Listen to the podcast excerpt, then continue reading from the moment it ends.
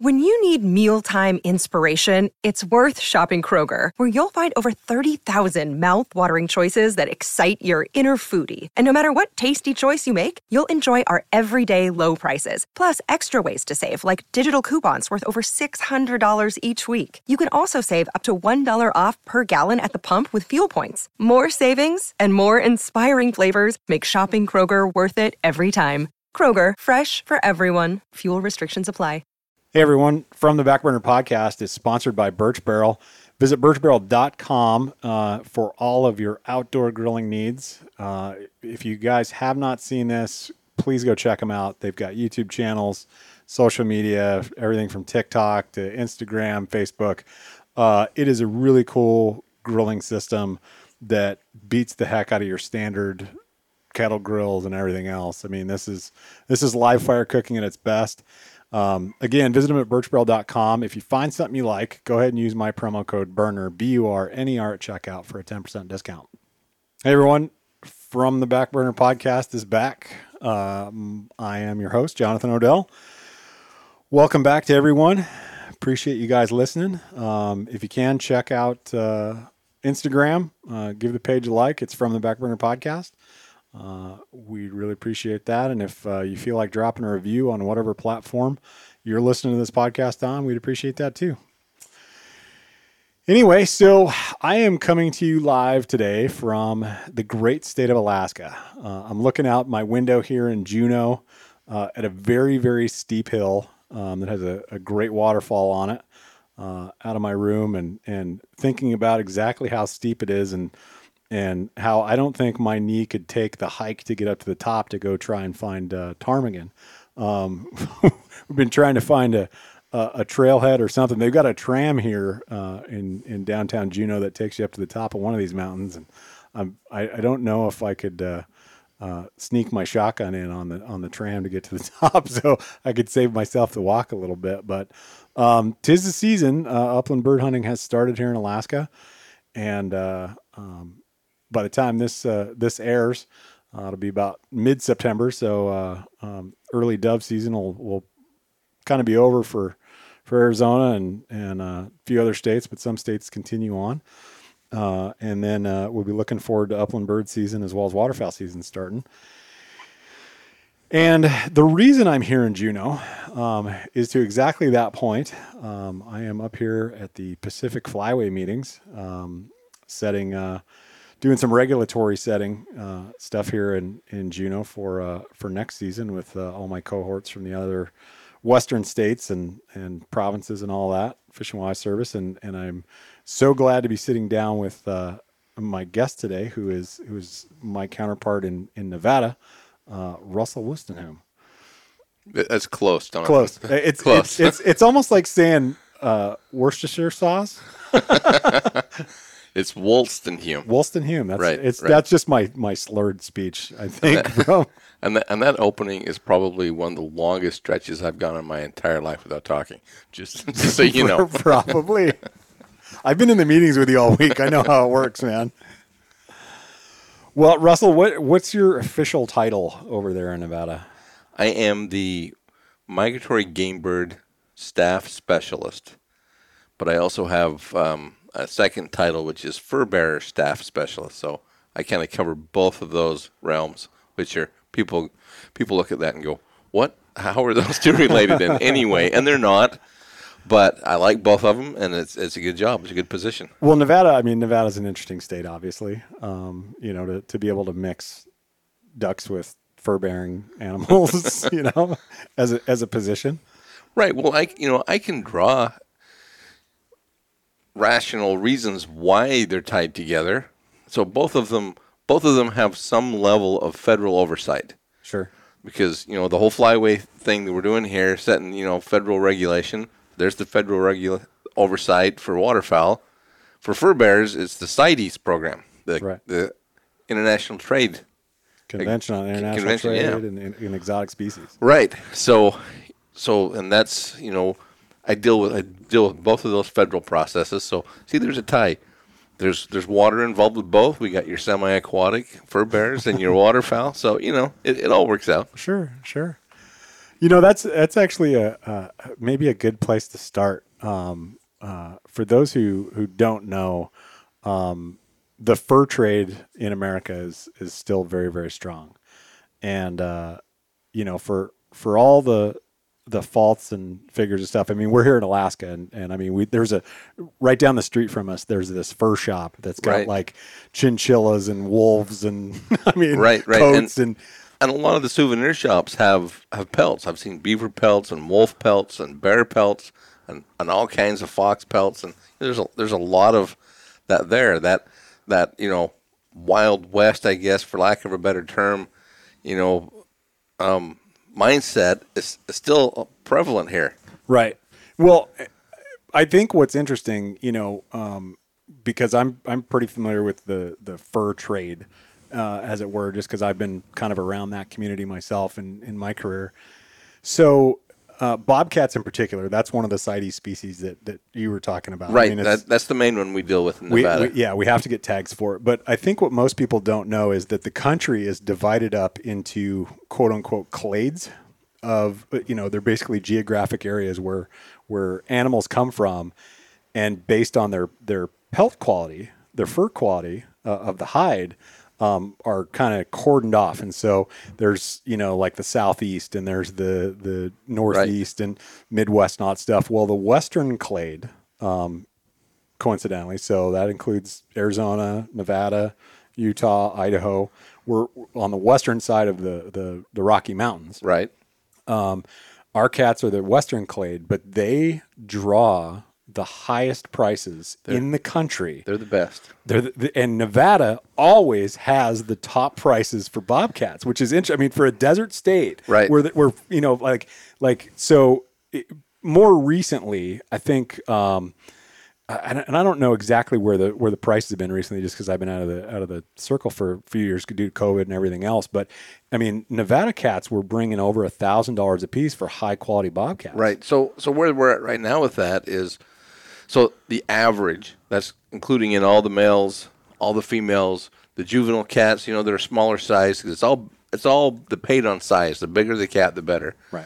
And so the average is holding right around 400, 450 bucks. Yeah. Well, So- and, and so yeah, I mean, like so, top cats. You know, when you're talking about these are these are Right. big tom males, Right. Um, and the reason why that uh, I've talked to a bunch of fur buyers and stuff who who work with, uh, you know, a lot of the international trade where you know cats go up to the, what used to be the Hudson Bay Company, Right. Um, Right. That's, that you know kind of sells our furs out to China and Russia and Right. all The, that the, stuff. the Canada cell is what it's referred to now. The, yeah, They yeah, all talk about the Canada Well, there's sale. the Canada sale. There's the Helsinki sale. There's you right. know, a lot of those But but all the North American fur go up to Canada. go up into that, that the Canada cell, Right. and then they're distributed to these other countries you're talking about. China, Russia are being the biggest buyers right now. Yeah, yeah. So, so the reason why, um, like I said, uh, talking to these fur buyers, you know, why why do Western clade cats sell for so much money? Well, it's it's a very large tom Right. is what they're looking for, but the reason why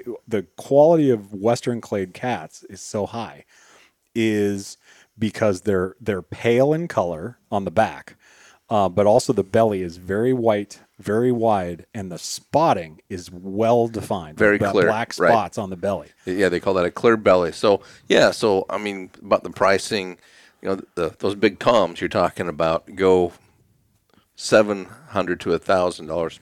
Average is pretty much what's going on. Our top cat in Nevada last year brought twelve hundred dollars. Right. for a single cat, single tom. Yeah. and, it, and it's, it's that wide, white, clear belly, those very, very defined spots, and because the big trend right now in furs is you, they make a coat out of mink or sable or some other you know fine fur, and then they trim the whole coat out with with the bobcat belly, just Right. just the belly. It's that white with the with the spots, and it just really you know stands out on that coat. Really, Super soft, really beautiful. yeah, really. You know, the the white just pops on the darker the darker coat, and that's the and that's the big trend. And so that's what they're buying. They want the the fewest seams they can get. So the bigger the cat, the longer the stretch they can go without a seam Right. in that fur. Yeah, and and so the reason why they're they're considered a CITES species that you have to buy a special tag to affix to the hide before you can sell it um, is because of other. It's it's called what's known as the spotted cats. Right, a, a look-alike species. Yeah. Right. So we've Right. got Canadian lynx that that were protected in a lot of areas. Right. Um, and so that's it's the ability to differentiate Right. a, a bobcat from a Canadian lynx or some other. Yeah, right. Pretty much worldwide, any spotted cat shows up on that CITES list. Right. They're not necessarily because they're a protected species, but they might look like a protected species, and so they just want to make sure that they're all accounted for to make sure they're not getting the wrong thing. Right. Right. No, it's a it's kind of a an interesting system. Um, but I think one of the things for for anyone who's interested in cats and and part of the reason why I wanted to start talking about this. So um, I learned this a number of years ago, like because we were all sitting in Arizona and we were looking at, at average prices at the different sales. And Nevada's man, like the average price was so high, and it's like, how are our cats any different than what you can get in Nevada? Right. Well, it turns out you guys have a special stretch The method. The When- Nevada when- put up. the Nevada stretch is what we call it. Right. They, they, in Nevada, they call it the Nevada put up, and it's and it's you know the stretch isn't any more spectacular, but what they do is is two things. One is the front legs. When they stretch them out, they pin them straight up towards the head. Yeah. So those legs are going up, and then at the bottom, where the the white comes down on, onto the back legs, and you know when you skin out a bobcat, you you tube them. So for people that might not know, like you cut from from the anus out to the to the bottom of the back legs. Yeah. So those back legs are split, and so they take the white, the inner part of the back legs, and they pin them together in the on the belly side on this stretch. So the top legs are up. So what it does is when you look at the cat, it gives the illusion of that cat being it, it adds ten inches to the length of the white part you see. Right. And so you see all that white, and and the buyers are like going, "Wow, look at all that white. That's what we want." And so that Nevada put up really increases the price on top of them already being large pale cats, as you mentioned. Right. Yeah. So yeah, and there's there's actually there's information out there in the world, in, on the internet and whatnot, showing people how to do that Nevada put up. Anyone can do it.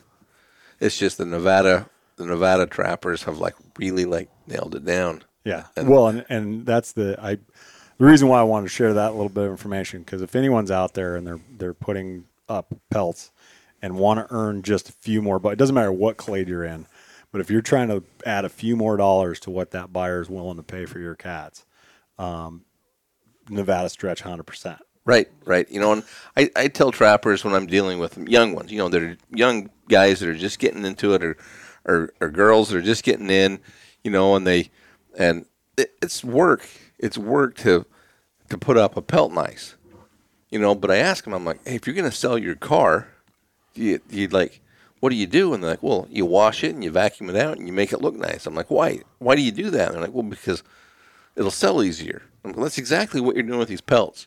You want to make it as presentable as you can to get top dollar for it. It's as simple as that. And the, Yeah. and one one of the coolest things in my career is I had a young kid come in with his daddy, 17, 18 year old, late high school age, and he comes in and he's got this bobcat, and it's ratty.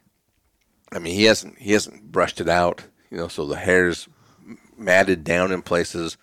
Didn't clean it up well, and so it's greasy in places, and that's everything that the fur buyers don't want, right?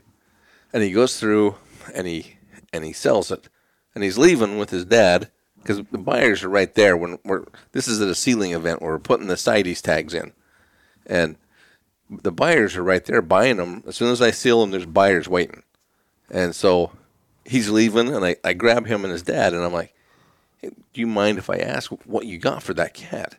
And they told me, and said, "You know, the kid's like, I was a little disappointed. I was hoping for a little more." And I says, "Well, come here, let me show you something." And I took him back to the buyers. I I knew the buyers well, and I knew who had some of the top cats that had come in that day who had bought them.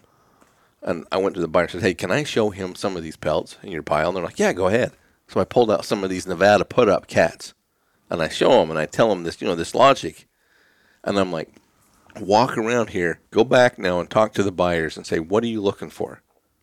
What was about my pelts that didn't appeal to you?" And this kid did it, and a couple months later, I was doing another tagging event, and this kid comes through with his dad again, and he's got this beautiful put up. This pump cat was beautiful. It was amazing, and he got seven hundred dollars for that cat. And I'm like, "Were you happier with that?" And he's like, "Oh yeah, that was it." You know, and that that's the sort of thing that that makes me happy with my career. I'm like, "Well, if I can, if you get some some kid like this coming through, and they've got questions they don't know to do, you know, line them out, tell them, teach them what they need to do. You know, use whatever resources you have to teach them, and make it a better experience, and you've got them for life. Yeah, yeah, no, absolutely. It's it, it there's that's essentially why I wanted to learn the art of of trapping as well as skinning, fleshing. You know, just to to like really dig into it, Right. You know, and and understand it from a, from a basic level. I think trapping is one of those parts of you know hunting the outdoors. I mean, what one of those skills that so few folks you know engage in Right. um, that you know it's it there's a lost art and and you know I mean some trappers you see I mean they're they're old timers you know I mean they they they're very much the old ways and and uh, may may not be the most savory characters you know um, but there's there's you know there's a lot of good guys out and there's a lot of wisdom in those guys you know Right. um, who you know if if you hang around with them long enough and just observe and listen and all that stuff, man, you will pick up so much Right. stuff. I, you know, the first time I ran a, I ran an actual trap line when I, when I got, um, I, I was cage trapping. So I didn't have footholds or any of that stuff. And, and I had to run a, a cage line and, uh, I was learning how to trap from, from a guy. And, and he said, you know, during the season, he was kind of helping me out and he said, Hey, I'm going to let you run this line. Another day is here, and you're ready for it. What to wear? Check. Breakfast, lunch, and dinner? Check. Planning for what's next and how to save for it? That's where Bank of America can help. For your financial to-dos, Bank of America has experts ready to help get you closer to your goals. Get started at one of our local financial centers or 24-7 in our mobile banking app. Find a location near you at bankofamerica.com slash talk to us. What would you like the power to do? Mobile banking requires downloading the app and is only available for select devices. Message and data rates may apply. Bank of America and a member FDIC. that I usually run, but I usually run it later in the season. And so I think I, I can't remember what I had at the time, maybe eight or nine traps or whatever. So I, I ran, I set up, set my traps in one day, and was going to check them every day. Now, in hindsight, I think what he was trying to teach me was something. Um, you know, one of the those Mr. Miyagi wisdom moments or something where it's it's not readily apparent. But I, and I ran this line religiously, and I didn't catch anything but striped skunks. Not not a dang thing but striped skunks the whole time. And I think what he wanted was for me to clear out the striped skunks for him before he came in and Before he actually came started in. really trapping. That was nice of you. Yeah, but so, um, but uh, it, it actually was good practice for me. Now, I, I grew up, my dad was a farm kid and all that stuff, and, and he showed me kind of the, the ways and wisdom of dealing with skunks on an up close and personal basis. So I didn't get sprayed, but you know, I was watching the whole signs. But being able to to take skunks out of a trap, live skunks, and releasing them without getting sprayed, without you know things getting agitated and all that stuff. Um, it was it was a cool learning experience, even though like there was no you know fur or, or Right. harvest right. involved in that. But, so- but you learned some important skills there, didn't you? oh oh yeah, no, it's it was it, not that I had ever had to deal with that many skunks in a single day every day for a couple of weeks, but um, you know I would say I would say about half the traps had skunks in them um, every day that I went out for about two weeks. Uh, just you know going going to check these trap lines and stuff. It's a lot of skunk. It, it is, but you know, um, if you've never had, you know, I think skunks are skunks scare people about as much as a snake does. you know, where you're like, there's a little bit of fear component involved in here. So So I I recently did an interview with a reporter for the Reno Gazette Journal up in Reno, and she specifically called and wanted to talk about the the skunk spray, the smell of skunks, and I have always told people, you know, when you get the the faint smell of skunk, I really like the odor. I like the smell. Now, if it's overpowering, then then no one likes it, you know. But and this this girl asked me, this reporter, she's like, she said, I kind of like it when it's faint, but when it's really strong, I don't like it. Why? What's the difference? And I'm like, well, it's like any other smell. It's like perfume, you know. If there's a little bit on, it's alluring. It's it's it's a beautiful smell. But you know, if you get behind some some old lady that's bathed herself in it because her olfactory shot and she can't smell it anymore. You know, it makes your eyes burn. And no one wants that doesn't smell good anymore. And it's the same concept. And she's like, I never really thought about that. So I was just glad to find out I'm not the only person that likes the smell of skunk. Yeah, it's it's uh, it's almost like chlorine gas. What you just described. You know? Chanel number five chlorine gas. You know. Oh my gosh. Yeah, I I would say, you know, we we get to deal with uh, a number of species in Arizona. I don't know how many. Do you have several skunk species in Nevada? We have two. We have striped and spotted. Okay. All right. Yes. Western spotted skunks, I have to say by far are like my favorite of the entire skunk crew. They're pretty cool. they're they're apparently their their scent uh the the chemical compound that makes up their scent is completely different than all the other skunks. Really? Um, at least that's my understanding. Um, because I don't know if you've ever noticed how it it does smell different. Yeah.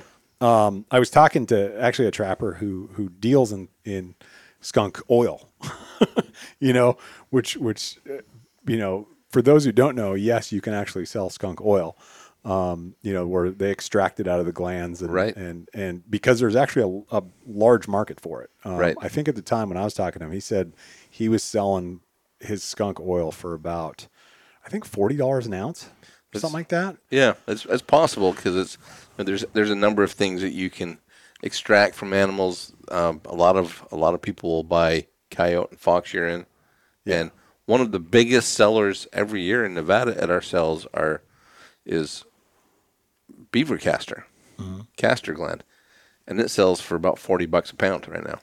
Yeah, well, so this oil, his buyers actually he had he had two kind of major buyers that bought from him. One was actually um, natural gas industry because natural gas doesn't have an odor, And Right. So apparently they were using skunk oil as part of that you know faint odor of you know natural gas that you get out there. Um, but he, I guess he also sold to some kind of cosmetics company um, because what they would do is they would take that oil and they would chemically change the compound somehow so it removed the, the, the bad odor, but it was the sticking quality of that, you know, like, so because skunk spray lasts forever. It's, and so they were attaching the good smelling compounds to that skunk oil so it would stay and, and, you know, emit for a very long time instead of wearing out. So, Yeah. Um, so one of the most interesting things about skunk spray to me, and a lot of people don't know this, is that when it's when it's in the gland, or if they, I've had skunks that like curl up and will spray it on themselves. It is kind of like the last throes of death, you know. But it's a thick paste. I mean, it's about the consistency of toothpaste. It's that thick, but it when it becomes an aerosol when they spray it, and then it has the ability to to travel a great distance. It's, it's still an, it's an oil base like you're talking about, so it, it sticks and and it holds that odor for a long time. But but yeah, but it aerosols as soon as they as soon as they spray that out, it goes from that thick that thick yellow paste. It's yellow. It's got a there's a sulfur compound to it. And so that sulfur makes it yellow. And, and when they spray it, it just it aerosols and then Yeah. it hits the air and can go for a long ways. Well, I've seen the spray in the air of a, of a skunk, Right. you know, where it was kind of backlit and you could see, I mean, it almost, it kind of looked like urine, almost like in an aerosolized form, Yeah, but it, it came out and you're like going, that's the cloud, the yellow cloud of death, you know, like, Yeah, and unfortunately, I've been I've, I've caught that before on more more times than I want to remember. Did, eh, did you ever, um, uh, what, what were some of the tricks that you used in, in terms of getting it off? Um, Well- did you ever do, do like the tomato juice bath or? You, you know, I never did just because I never tomato juice was expensive to me when I. but you know, it doesn't work anyway. Yeah. So so there's a there's a recipe out there you can find it on on the internet that's basically Baking soda, peroxide. peroxide and and Dawn dish soap. You know, so and I don't usually you know throw out their brand names, but Dawn has the best oil breakdown capacity of any any dish soap I've ever found. And so whenever I'm dealing with wildlife stuff and I want to degrease them, you know, the commercials of washing the little baby ducks, which I've always wondered that they have to get that duck oily to wash it for the commercial. no one's ever going, hey, wait a minute, they oiled up that, that little duckling. So, yeah, but you know that those three components wash it better than anything else. Well, I mean, I know that you know Dawn dish soap was used pretty heavily after the the Exxon Valdez spill. Right, because of its oil cutting capacity. Yeah, yeah, I mean, they washed most of those animals, most of those birds and, and marine life Which, Dawn. which, which so- is which is why Dawn advertises that fact still to this day. But yeah, But yeah, no, it's it's you know, there's no, but even that, you know, it's going to reduce it to a point where it's bearable. But you're not going to rinse that shirt out with that stuff and run it through the washer and wear it the next day. I promise you, it's, it's going to be a process to get that clean. Most of the time, when I was when I was younger and I'd get sprayed, I'd just hang them outside for a few weeks you know. And usually it was wintertime. We were getting storms coming through, and I just let the storms do the work, and eventually that stuff would dissipate and wash off. my, was- my clothes hanging on the fence out back. So, it was like a nature wash. yeah, kind of the hillbilly method. Well, so we're here. I, I, I want to switch gears a little bit and get into the, the migratory bird stuff because one of the things that I always find fascinating um, about the relationship um, that, that I get to see between Arizona and Nevada, um, and you know, two desert states, very little water Right. in each, but very different waters because Nevada is a duck killing machine when it comes to waterfowl season. Like the numbers that Nevada puts up is pretty incredible. You know, by compare, I mean, you have less water right. than Arizona We, does. we are, we are, you know, statistically the driest state in the nation. Drier than, we don't get the same heat. I mean, it's hot. Don't get me wrong, but we don't get the same level of heat. But, but what we also don't get is is the late summer monsoons. yeah, Southern Nevada, um, Las Vegas area catches those, but most of the rest of the state on a typical year, we get one or two that blow up, but we don't get much summer precipitation. It's just hot and dry. yeah. But you uh, like it's it's very strange the the waters in Nevada. Like you have very you have a lot of very hard water that is also alkaline. Right. And so, is, is that the secret to to drawing ducks to Nevada, or is it or is it simply a migration pattern that, that you're lucky enough to catch? All these birds come south out of Canada and Alaska and all that, and they Right. stop at the Great Salt Lake and they hang out there for a little bit till it gets too cold, and then they have to pour out somewhere. They do not go straight south to Arizona. Right. So they pour out to the side on Nevada. So, so you're absolutely right. So they're all coming down, and we're, I mean, of course they're ducks. They can fly. They can go anywhere they want to, and they do. But we're talking about the main, the main flow of, of waterfowl as they come down. They hit the Great Salt Lake, then they they kind of split, and we get we get a group that follows the Nevada Utah border south towards Las Vegas, and then into Arizona. But it's a much much smaller group Down the Colorado River. Right. They they they go south until they hit the river, and then they follow the river down. So, but the larger percentage of them, when they leave the Great Salt Lake, they come west across Nevada, right in the middle of our state, Lahontan Valley. Uh, the the major town there is Fallon, Nevada. It's about an hour east of Reno, and it's a large marsh. It's always been a large marsh ecosystem there. It's the we're in the Great Basin, so none of the water ever leaves Nevada and the, the northern part of Nevada. It all runs out into the bottom of a basin, and that's where it stays until it evaporates. So Lahontan Valley is the the terminus of the Carson River. So the Carson River comes off of the Sierra Nevadas in California, flows down, makes its way out into Lahontan Valley to this large marsh. Stillwater National Wildlife Refuge is there. We have a wildlife management area called Carson Lake there that catches all this water. So that's halfway between Utah and the Sacramento Valley, Southern California, where these where these all this waterfowl's headed. So it's just a natural stopping place, and that's the route that the majority of them take. Is straight across Nevada. Here's a big marsh, so they stop. Yeah. Well, let's but but let's let's not overlook that. I I think for folks who who don't know or unaware, um, like there's something really significant about the area of Reno and Fallon and all that when it comes to waterfowl migrations. Um, Reno used to be a marsh in and of itself. It's called the Reno area. The local name that people know it by is are the is the Truckee Meadows because the Truckee River, which also comes off the Sierra Nevadas, comes out of Lake Tahoe, and a bunch of a bunch of other streams all flow into the, the Reno Basin. This the Truckee Meadows, and it was a giant wetland there. Yeah. There's still remnants of it, but at one time that was a spectacular marsh. But you have an area just outside of Reno. What it's is it Lovelock or um, I can't remember what it's called. Um, but there was a cave. Yeah, right. So, so in Lahontan Valley, where Stillwater National Wildlife Refuge is, that's the terminus of of the Carson River.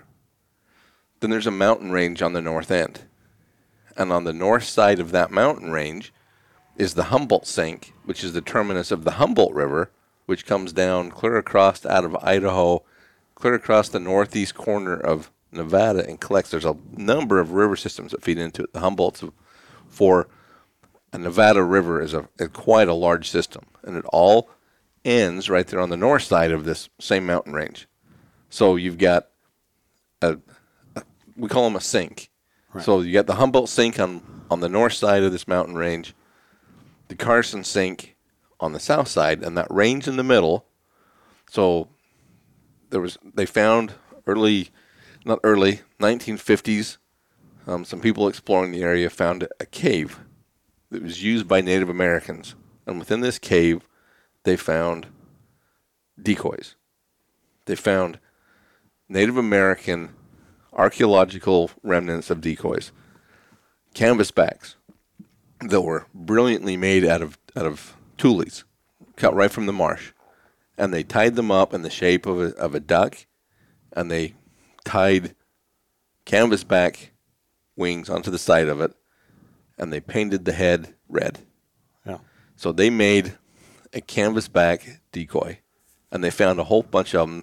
They also found goose decoys, which were mostly heads. They'd actually skin the heads off of actual geese and stuff them and put them on a stick, and they could stick those in the ground. And they were hunting, and these are four thousand year old decoys. Yeah, this this is this is this is no small feat here. Like these are the oldest remnants of waterfowling in right. the world. Right. Right. Were Four found in Nevada. four thousand year old decoys on these large marshes, and you know, it was it was a source of food even then.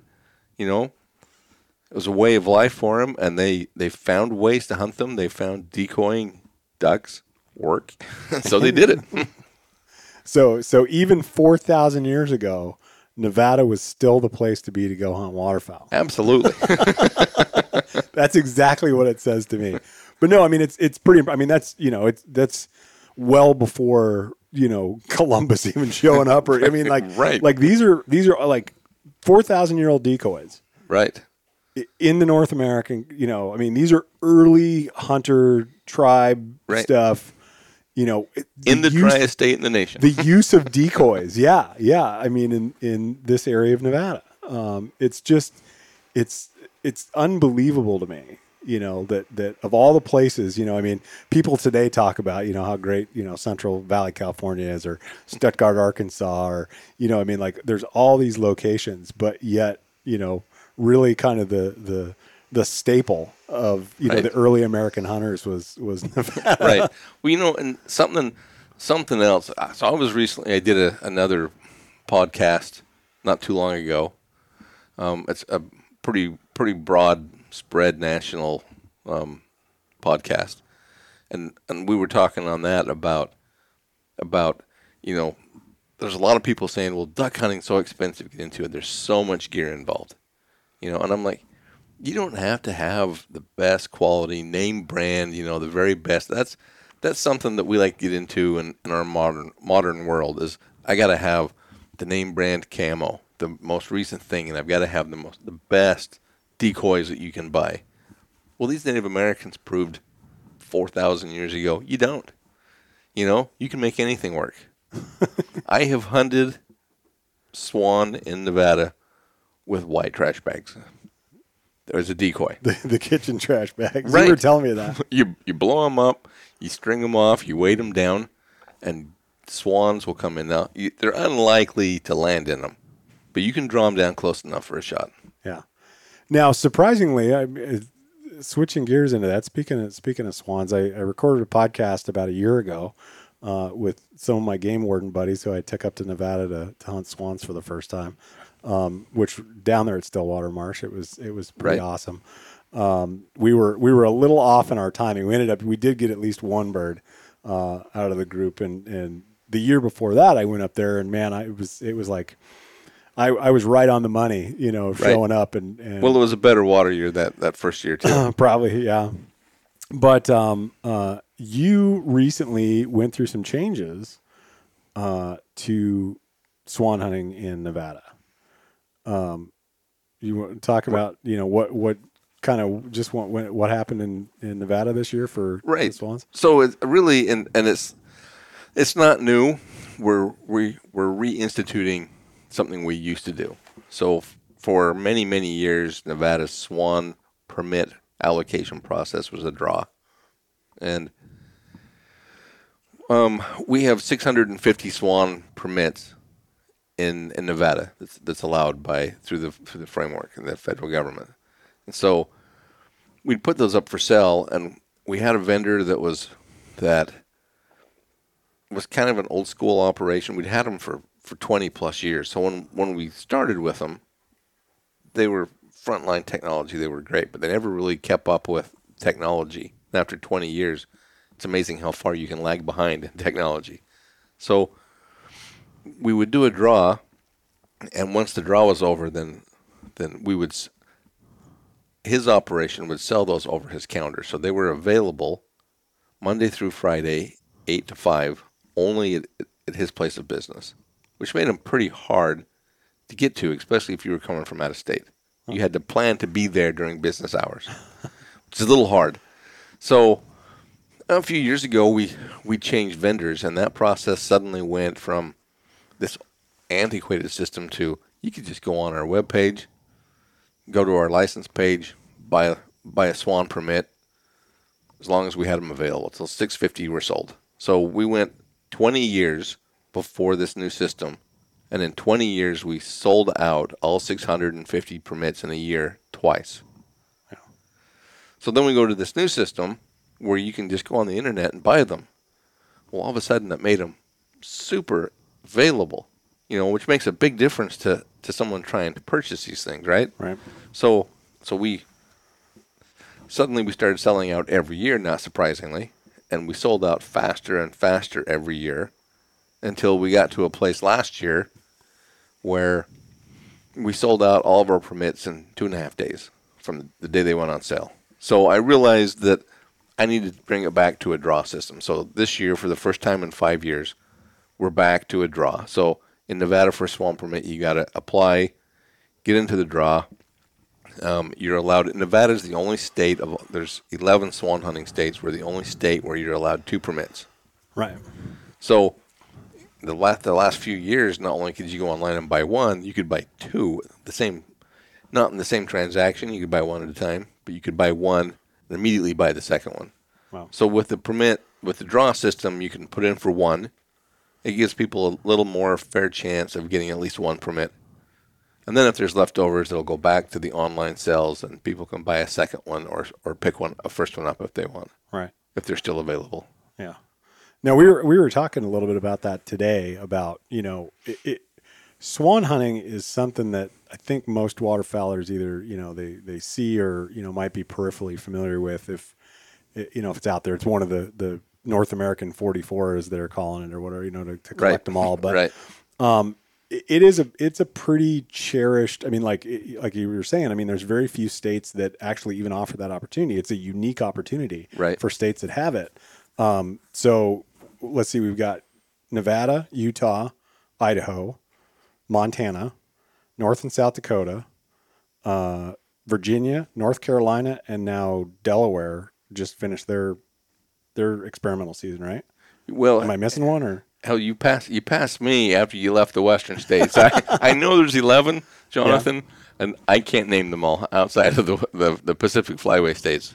Yeah, I think I think that's I think that's all all of them. I can't remember if there's there's one more else hanging out there, but um, yeah, I mean it's very few states. Like you'd have to travel to these states in order to, to be able to hunt swans, Right. tundra swans, um, and and that of course you know some states certainly more rigorous um, because there's a there's a possible chance we want you know folks to avoid shooting trumpeter swans. Right, right. What we're hunting is is tundra swans. Right. Well, that's the the primary focus. It's legal to shoot either. So all of the swan hunting states have a, it specifically written this way. It's a swan hunt. Therefore, there's no there's no penalty if someone shoots a trumpeter. But we try to discourage that because we're trying to protect certain populations, specifically in our flyway, the Rocky Mountain breeding segment. So within the U.S. breeding segment, within the, the Rocky Mountain states, the, the Greater Yellowstone ecosystem in Idaho, Montana, and Wyoming. That's that's where our U.S. breeders are. Yeah. But So- then we've got some some trumpeters that come out of Right. There's there's a number. And Yeah, I recently had a guy contact me by email from out of state, and he's like, from the research I can see, there's like sixty thousand trumpeters continentally. That's more than than we had when we started hunting tundra swans. So why the restrictions? And and that's why that we're protecting that specific breeding segment. yeah. And continentally, there are roughly sixty thousand, but those are spread over four flyways, so it's not quite as simple as as you know there being one pop one big giant population. It's, it's a free for all. Yeah, and we're working pretty hard on the Rocky Mountain breeding segment to to bolster them at this point because Right. they're not in the same shape as like some of the Canadian segments and Right, right. And four years ago, there's there's a number of the Pacific Flyway because of that U.S. breeding segment.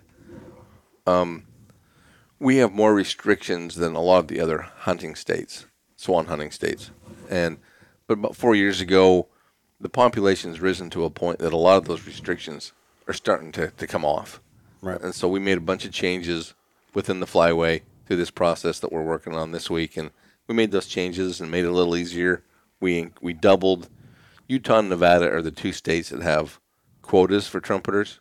We that quota, the hunt ends, and we doubled the quotas for those states.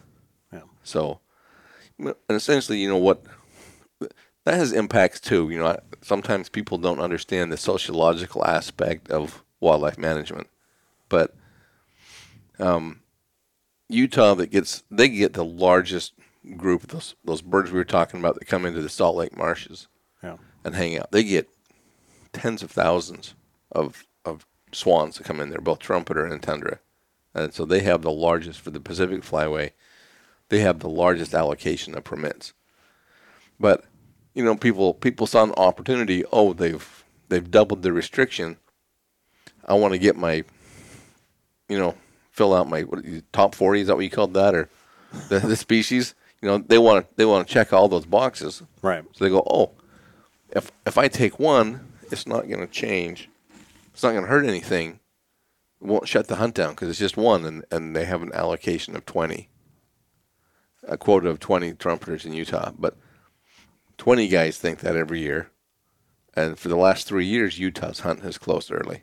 right, But in Nevada, we've we've never closed. yeah, So we came we we got to the final weekend one year where our our quota was five, it's now ten with with the lightened restrictions, but when it was five we, we hit five the final weekend. So it didn't shut anything down because it was the final weekend. It got checked in the Monday after the hunt ended. So yeah, yeah. It's a it, it's it's kind of a. I, I I think from a wildlife management perspective, I mean, we can get a little frustrated because you know, I, hunters are always kind of looking for the loopholes and stuff. you know? Right, What right. is what's legal, what's not, and so you know, while yes, yes, you can shoot a trumpeter swan and you know add it to your collection or whatever, but the consequences of that, I mean, that's why we're putting restrictions on it, is because you know, Right. like we don't want this resource over harvested. We, we're we're actually we're hunting tundra swans, but because they're mixed, sometimes Right. you know some accidents. So we don't want to mm, ac- we don't want to like like ticket you unnecessarily for Right. taking the wrong bird. You know, um, That w- if if the trumpeters were were not allowable, it's it technically technically becomes a federal offense to shoot one. Wow. So we don't. No one wants that. So so they you know lift that restriction and just make it a swan hunt. But we're still trying to protect certain birds. So Yeah. you've got to have those restrictions in place. And you're right. Hunters are always looking for that loophole. I don't know if you get this in Arizona. Every time we go, we start going into a dry cycle because we, we cycle through it. We'll get really wet years and then we get really dry years. I'm sure that's the same for you guys. But every time we start going into a dry cycle, it's amazing the number of calls that start coming into me a month or so out from the from the waterfowl hunt on guys going, "Hey, there's I found some water over here. Is it legal for me to hunt there?" Or do you know of some water somewhere that I can hunt? And I get some of the craziest questions about, you know, places where where there's a pond somewhere, you know, that might be on the edge of town. Right. Can I hunt there? Is it legal for me to hunt there? And I'm like, well, no, and it's not all from Department of Wildlife restrictions. You know, a lot of times people don't understand that that cities and counties put in restrictions that can also stop you from hunting in an area that, as far as the Department of Wildlife is concerned, we don't care, but the county or the city does. Right. So there's a lot more restrictions out there than, than just what we're imposing. Yeah. So the the the, the running joke in Arizona, um, in the middle of, of Phoenix, well, kind of mid south anyway, outside of Tempe, uh, where ASU's at. There's a, there's a Tempe decided to create Tempe Town Lake, and it's got these big rubber inflatable dams that are on the Salt River. The salt doesn't flow anymore, Right. but you know they get wa- water releases in there and, and they hold the water there you know it's kind of a big water feature and stuff and and all that but uh, so the the joke you know amongst a lot of the waterfowl hunters um, the the hardcore guys have been around for a long time you know you take pictures of ducks but you don't show the background right because you don't want anyone to know where you've been hunting right Right. and so when someone asks, That's it's always. Tempe Town Lake. so I've literally had I've had some hunters who don't know that they're not in on the joke. Call, call me wondering when I'm going to open Tempe Town Lake for When- when does that open or when's that special season on Tempe Town Lake and everything. Right. So, yeah, I got to tell them. Yeah, no, don't don't ever listen to anyone says you're hunting Tempe Town Lake or something. Yeah, right in the right in the middle of Phoenix, this giant lake. Yeah, we're just gonna Yeah. gonna let you do some now. Drive by it in the wintertime, boy, and there's There's there's, some- some, waterfowl out there. I mean, for sure. I mean, I've I've kind of glanced over off the bridge, looking at it, going, man, I'd really, you know, I'd set up in those tules right over there. I've had I've had people call before and ask on the on the outskirts of Reno. There's some what I like to call the square ponds. yeah. So, you know, um, doing doing a little bit of water treatment work in, in those square ponds. That I've had guys ask if that if that's huntable, and you go up you go up by them and and they'll be loaded with ducks, just loaded with ducks. Wow. So, but no, it's I'm I'm not sure you'd want to eat the ducks that are eating out of those ponds. Just just maybe. Well, you know, you're not shooting them off those, but you know they're flying in from there to where you're hunting, Jonathan. So Oh, yeah, you're yeah. getting you're getting them anyway. Well, you, I mean, you, you know I'm such a big fan of shovelers, so I mean that's that's that's the common culprit right there. I'm I'm a big shoveler shooter, so the Hollywood mallard has to has to has to be taken at all costs. So Yeah, much I'd prefer, you know, I mean they say shoot green heads. The damn thing has a green head. I mean, you're you're not wrong there. no It's- man, If you're happy with them, by all means. Yeah. I, you know, I I really haven't had a bachelor. I mean, as as much people trash talk them, I and, and I I get it. They're not the best tasting duck overall, but I've never had one that's like so far gone that it wasn't edible. If you know, if you use enough sauce, you can eat anything. could eat some boot leather, shoe leather, something. Um. So, yeah, you. There's there's. I'm just always impressed, like I said, by by the. Uh, it's it's tough for me to be in Arizona and saying, you know, like, like you get a lot of bird shot in Nevada. Um, I think New Mexico is a sleeper state when it comes to the waterfowl community. Like, like there is some great waterfowling in New Mexico. You know, it pains me to say that. Like, I like shooting ducks in Arizona, but that's you know what's close and, and home. But I mean, visiting some of these other states and seeing what's going on out there, man, like there is there is just some cool opportunities um, out there that I, I think are just you know completely unknown. I mean, I don't know that there's.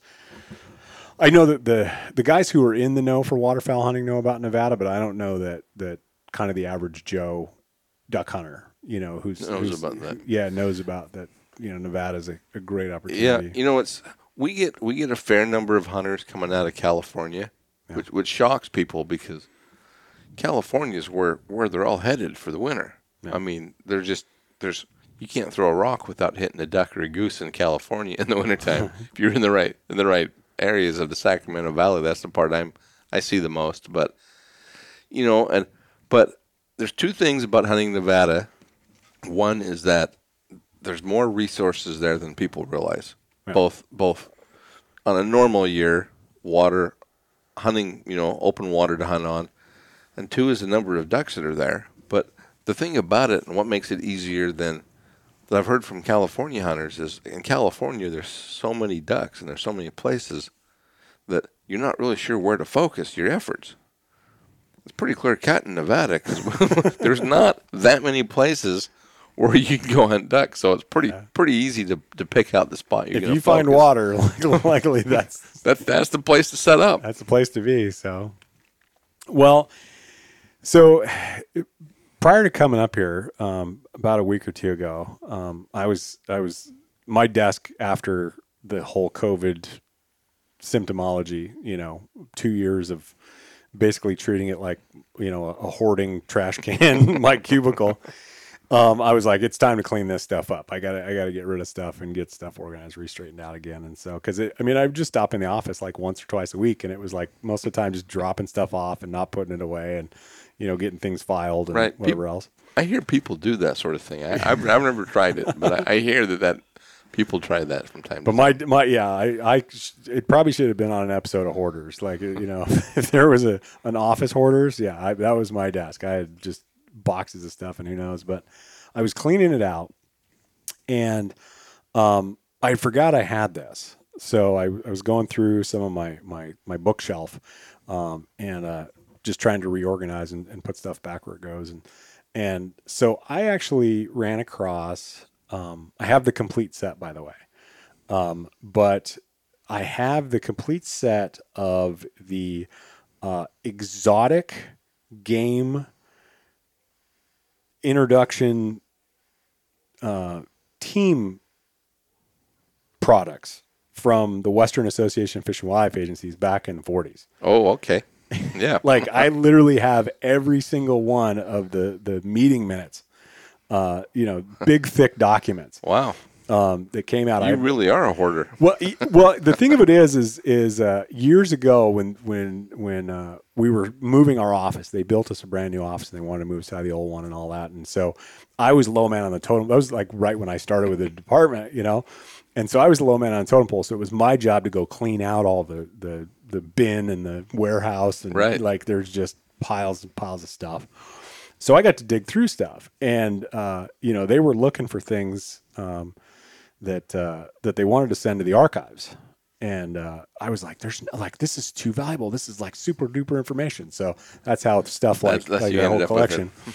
But I, I, I, it was cool to see because I, I was pulling them out and just kind of flipping through and all that stuff. I mean, it's it, here's a the Western Association of Fish and Wildlife Agencies. For those who don't know, is basically the collective of the Western states um, working on the directors, the the agencies, and all that stuff. They like they meet annually, um, you know, to to to work on issues that jointly kind of affect us all, and and to work towards conservation management at a at a collective state.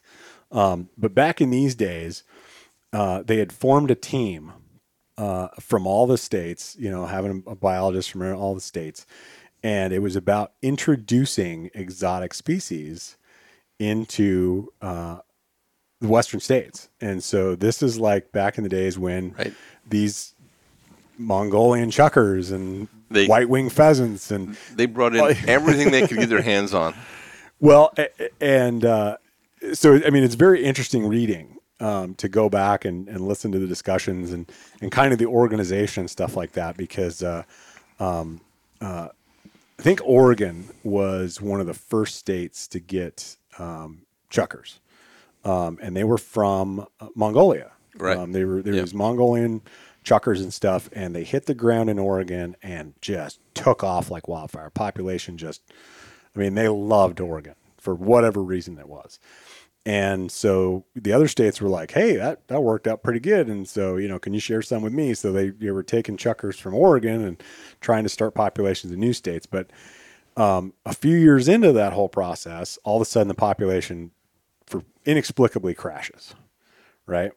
And goes like whatever. Arizona was the next state um, to receive Oregon chukars. I think Nevada had gotten some, and and uh, I think Idaho had gotten some, and, and Arizona was on the list next to get Oregon chukars. But then the population went to hell in a handbasket for some reason. Um, so anyway, in the absence of of not apparently there was some rich guy in Arizona, um, and I don't know who he was, but he was friends with some sheik in Iran, and somehow worked out this deal, and so. Arizona sent a couple of their guys in a plane over to Iran and they got their chukars from Iran instead of Mongolia. So it's a little different strain of chukars. Okay. Um, put it in. But um, I was reading through a lot of his old notes and Nevada's name in in these documents, like Nevada had must have had the most active exotic species biologist of the entire West. It was absolutely, absolutely insane what this guy did. His name was Glenn Christensen, and he made two, at least two trips that I'm aware of. There could have been more, but at least two to Afghanistan to get every exotic he could get his hands on. and they brought back, they brought back more chukar because they wanted new strains. They brought back a couple of different species of francolins. Um, one of the best stories out of that whole thing that I that I recall is they brought back sand grouse. So probably few people know what a sand grouse is, but it's not really a true grouse species. It's more like a dove species, and because it's a dove species of sorts, they migrate. So they brought back all these sand grouse. And the first release they did, they turned them loose, you know, and you go back to, to see what happens the next year, see if you can find any of these things. If you get any hunters that report them, nothing. They're just gone. Well, that that next fall, they get a call from this guy, and he says, "Hey, I was down hunting in Mexico, and I shot this bird I've never seen before, and it has a Nevada Department of Wildlife band on its leg. What is this thing?" and the biologist actually sat down and they, they figured out where they'd come from in Afghanistan and, and measured it. And it was about the same distance, their migration distance from that country to where it was shot in Mexico. But that was the only one that was ever reported harvested. But there was another bird that was a huge success, and it's the Himalayan snow partridge. Yeah. Or So- Himalayan snowcock. Himalayan snowcock. They're called by both names, and it is a distant relative of chukar. So um, they brought these in for years and years. Like most states, we had a propagation program. So we had a had a game farm, and we raised all kinds of different birds, different types of quail, these francolins, you know, all kinds of things. And of everything other than the chukar, that there was a lot of releases of. The only thing that made it was these Himalayan snowcocks. And they took them up. They put them on a lot of mountain ranges, but where they where they found their home, their place, is over in the northeast corner of the state in Elko County. There's two mountain ranges, the Ruby Mountains and the East Humboldt Range, and they're side by side. They're both unbelievably tall mountain ranges. They're they're um, high elevation up, and it's like rocky, cold winters, deep snow. It's it's crazy up there, and these Himalayan snow partridges, snowcocks, just took hold, Yeah. and they haven't done releases in 40, 50 years, and they're still up there, and you can still hunt them. It's the only place in outside of the of the Himalayas where you can hunt Himalayan snow partridges, and you know they're they're a large, a very large bird. They're the size of a sage grouse, if you know what that is. The size of a chicken, pretty much. They're a big, big bird. Um, it's free to hunt them in Nevada. You have to you have to get a permit online to go up and hunt them, and we do surveys for them annually just to make sure we're still seeing numbers. Um, we we can't get a complete count on them just because they're pretty sparsely distributed across those mountain ranges, but we average about um, between 10 and 20 harvested a year is all.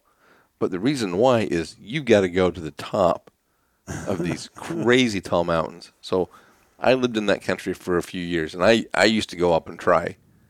And I'd start about halfway up the mountain where I'd start my hunt. And I love to hunt this one particular canyon. The bottom third of the canyon, we had ruffed grouse. On the middle third of the canyon, we had blue grouse. On the top third, we had these Himalayan snowcocks. And you'd be up in that country hunting and, and you'd walking down a trail and you look and there's mountain goat tracks. You're up in the mountain goat country, you know, and places you're looking down on mountain goats to hunt these things. And you know, I always found sign, but they're but they're kind of tough to find, and they they get into the the hardest places, and they have this real habit of when you do spook them up, they fly out over these deep canyons. So if you shoot one, it's going to drop 1,200 feet to the bottom of the canyon in, a, in a you know craggy cliff-lined canyon, and there's no way you're going down to get them.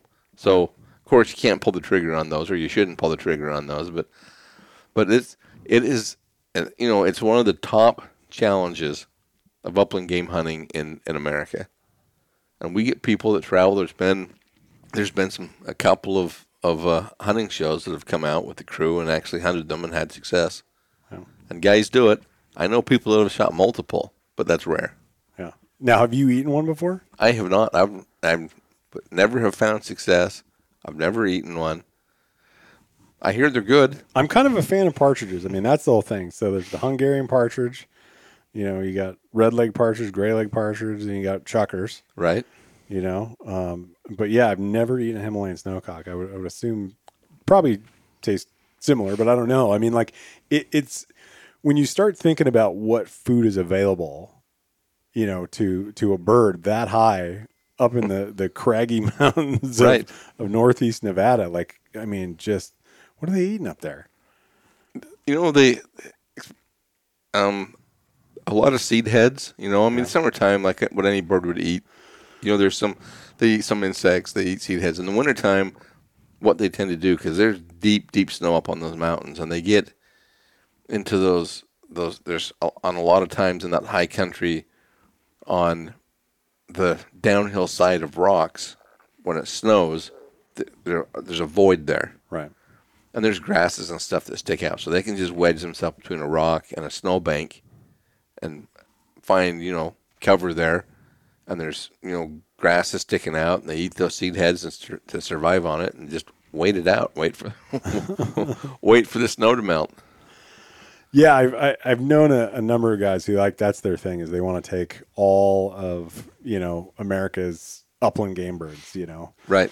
and so um, Arizona's obviously a popular stop, you know, just because of the quail and and things like that. But uh, yeah, Himalayan snowcock is is on their list, but you know, as I was talking about earlier in the show, I mean, trying to hike up the, we've been looking at these hills here, looking at, you know, what, Right. it, what it takes just to get ptarmigan. I mean, I can't even imagine, you know, getting all, eh, do you have helicopters to the top? I mean, that can drop us off or, there's not. I'm afraid. I'm afraid there's not. You know, uh, there's there's uh, in the Rubies. There's a couple of roads that get you up pretty close to the high country. You have a start, yeah. but where those roads go, there's not. It's not really you know the best places. A lot. of habitat. Yeah, a lot of that that mountain range is is glacial carved. Yeah.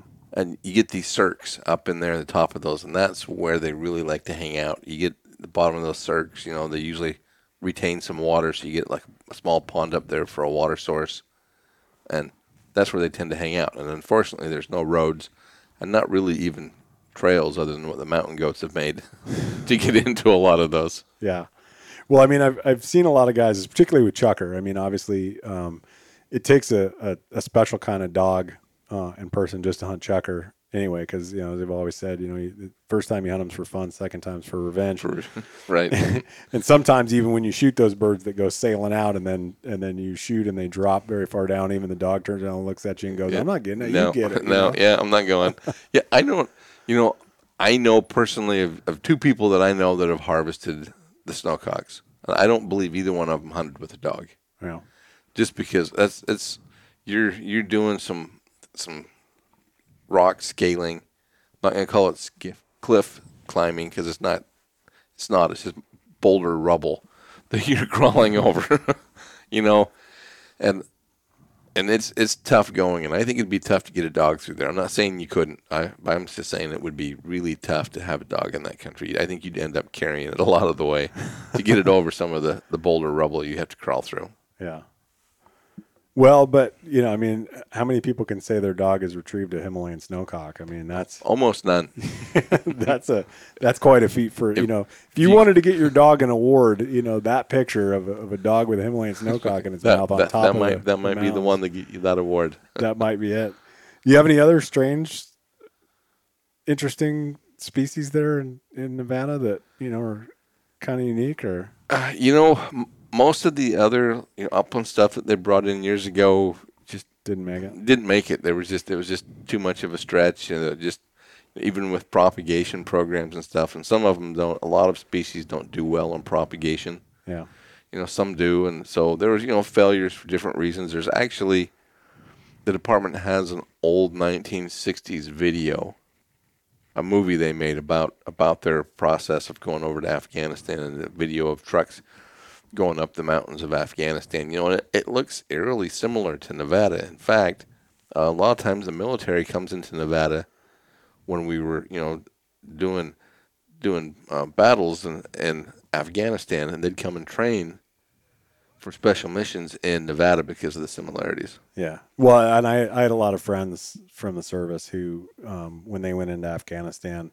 um, you know, they, they wanted me to send them pictures of, of cool animals and stuff I was hunting there and stuff and, and, uh, uh, deer and whatnot, just, just for something, you know, for anything. And a lot of them told me, they said, man, that just that, like, I mean, aside from the saguaros, man, it looks like Afghanistan here too. It's Right, Just that, yeah. how rugged and rough Yeah. the terrain is, you know? Yeah, Nevada has so there's no there's there's no uh, mountain ranges where you get up on top of it. You know, the, the part of the country I grew up in, you you get the top of a mountain and look off the back side, and all you could see was just peak after peak after peak of you know of forested mountains.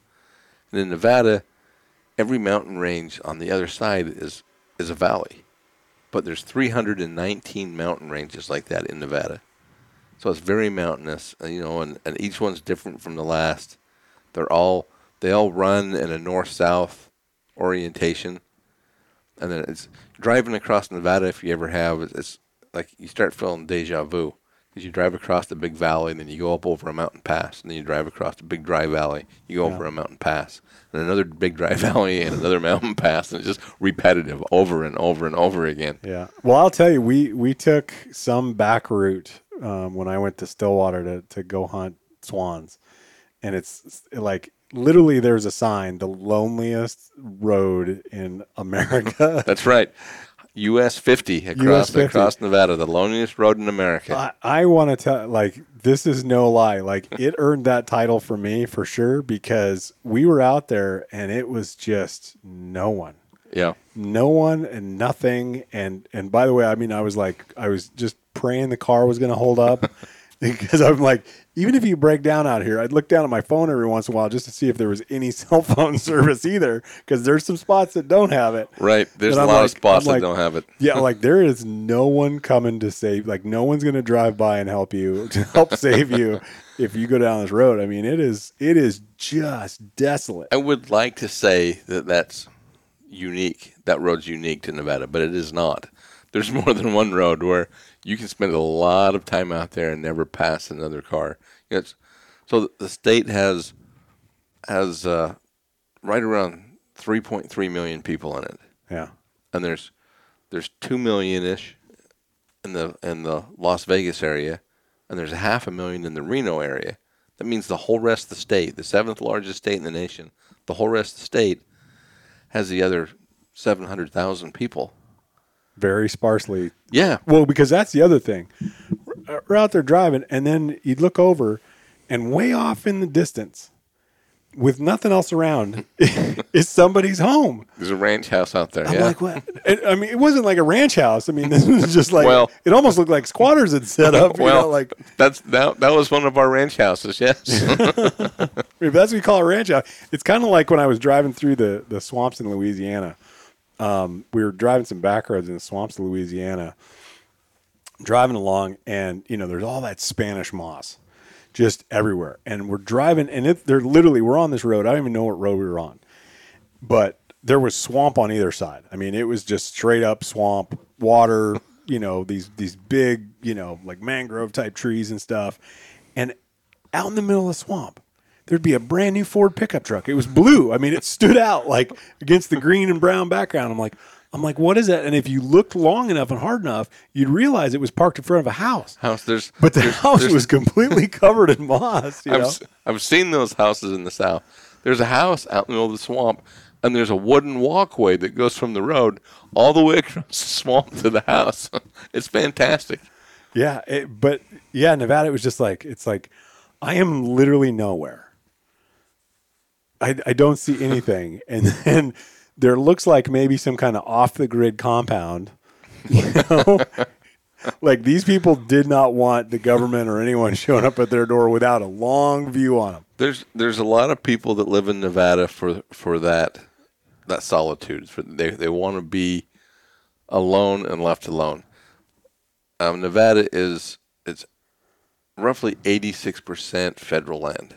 Yeah, So it's one of the largest proportional states wise of federal land in the US if not if not the highest level of federal land but yeah out in the middle of that there's there's pieces of property that are owned and people that live in places that's like "Wha- what are you what are you doing out here what what brings you to this spot and they've got to drive hours to get get to get supplies in town you know right.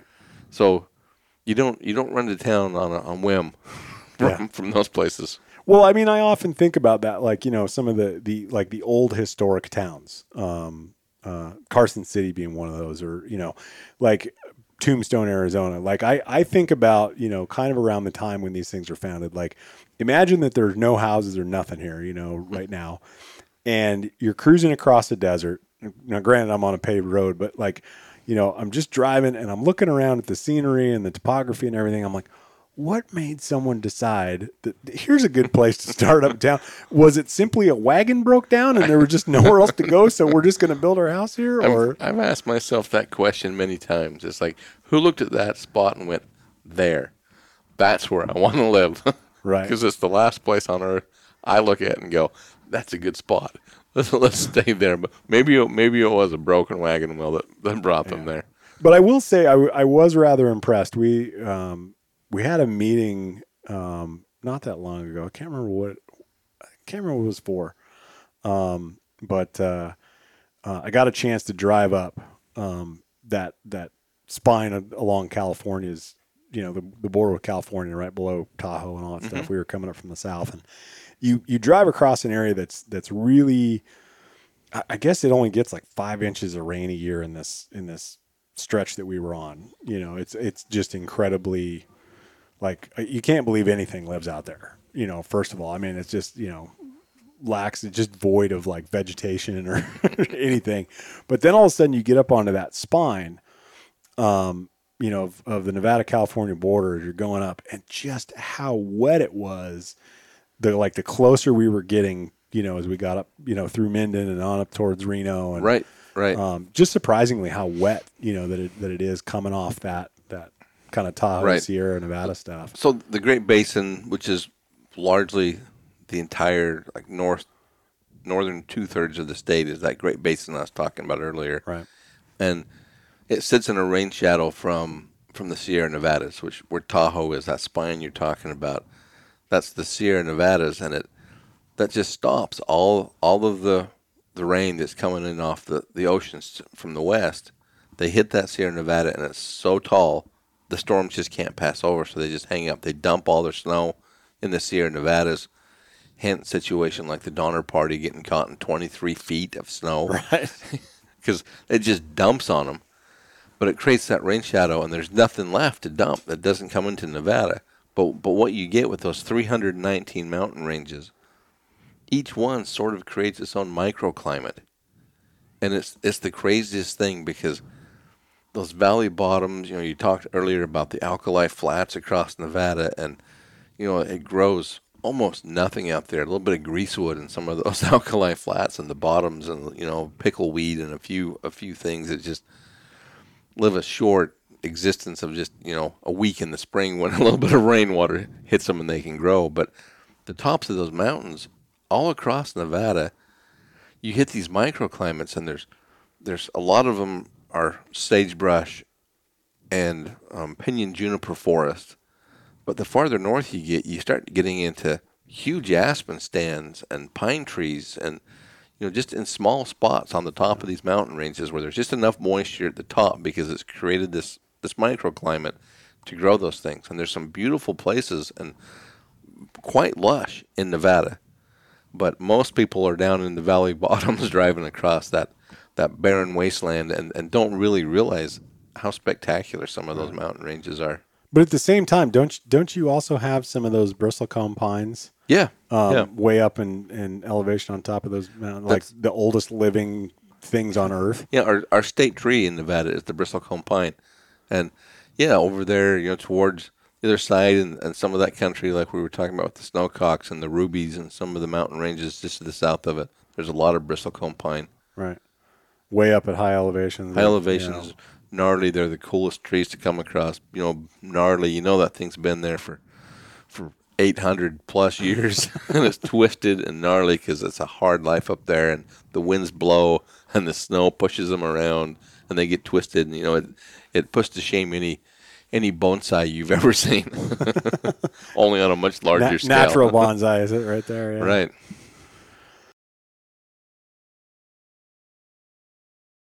Well, that's it's just yeah. I, it, trying trying to understand Nevada is you know biologically is is just it's just such an interesting state with some. Uh, it, it's it's harsh.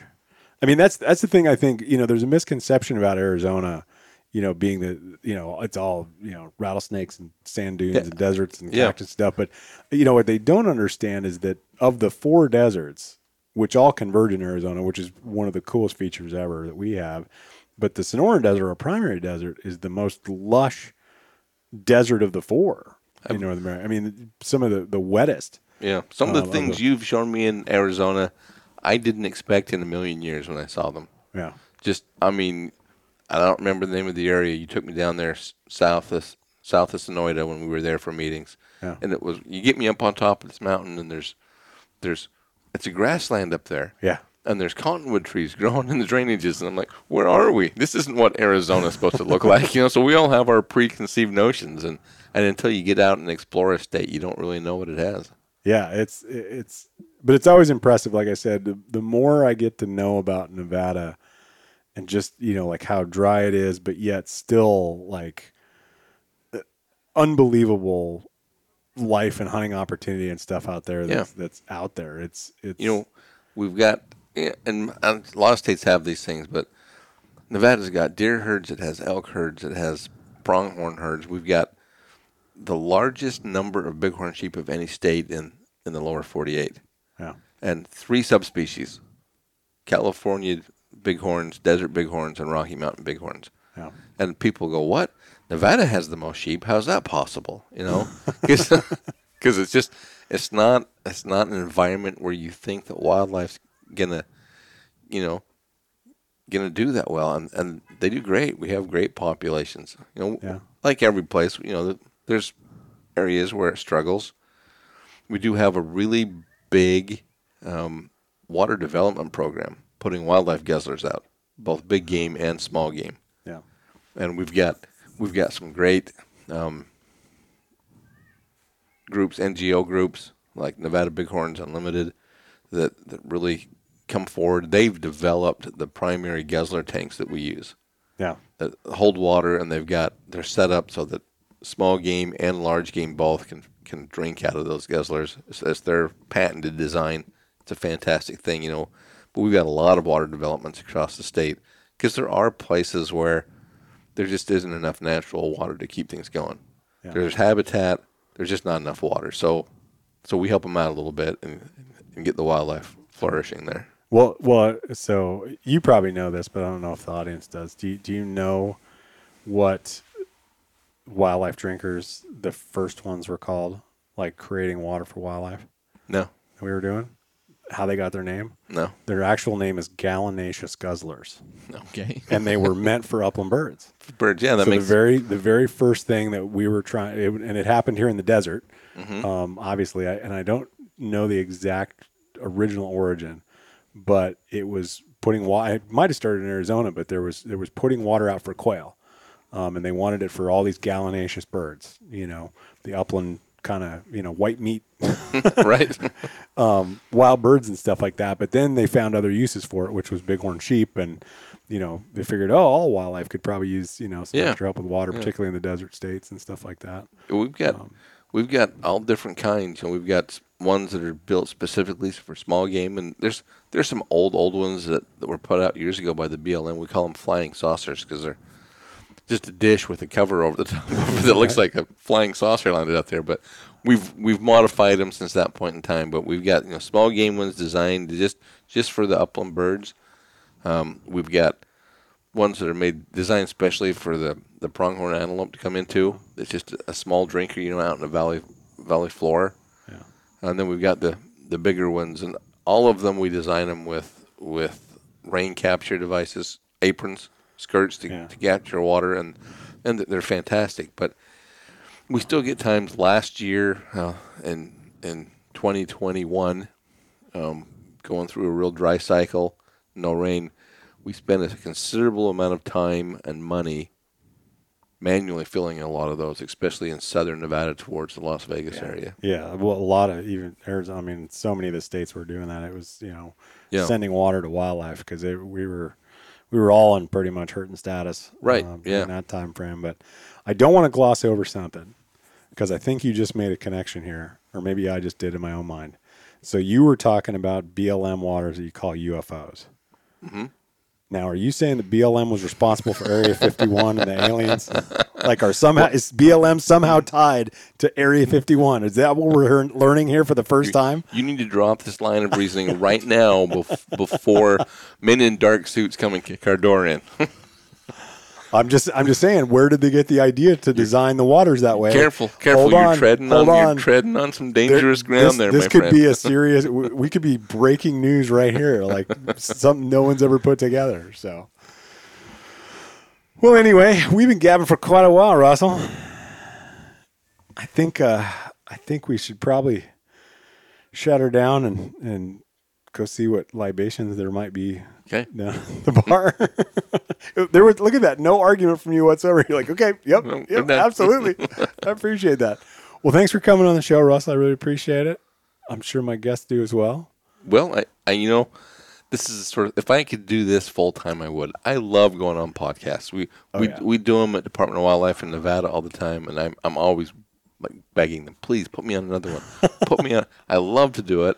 I, I mentioned the you know the other one I did earlier that just randomly I, got a call from the guy and he was in town swan hunting and like, hey, can I come do this podcast? And I went and did it, and I loved every second of that, and I've enjoyed this. So thank you for having me on. Well, we're gonna have to compare notes because my buddy Tyler Webster from the Booze Birds and Buds podcast says that I should have got professional podcast guests written on my business cards.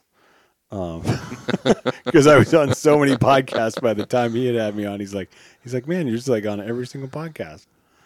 Yeah. Same for you. We'll It's- have to we'll have to compare notes on on how many of all these podcasts we end up doing. I'm sure you've done a lot more than I have. But, Well, now I'm a host. It's a whole different. But like I was on a guest on a whole lot of them. So, but anyway, I really appreciate you, Russell. Thanks for coming on. And, glad to uh, be here.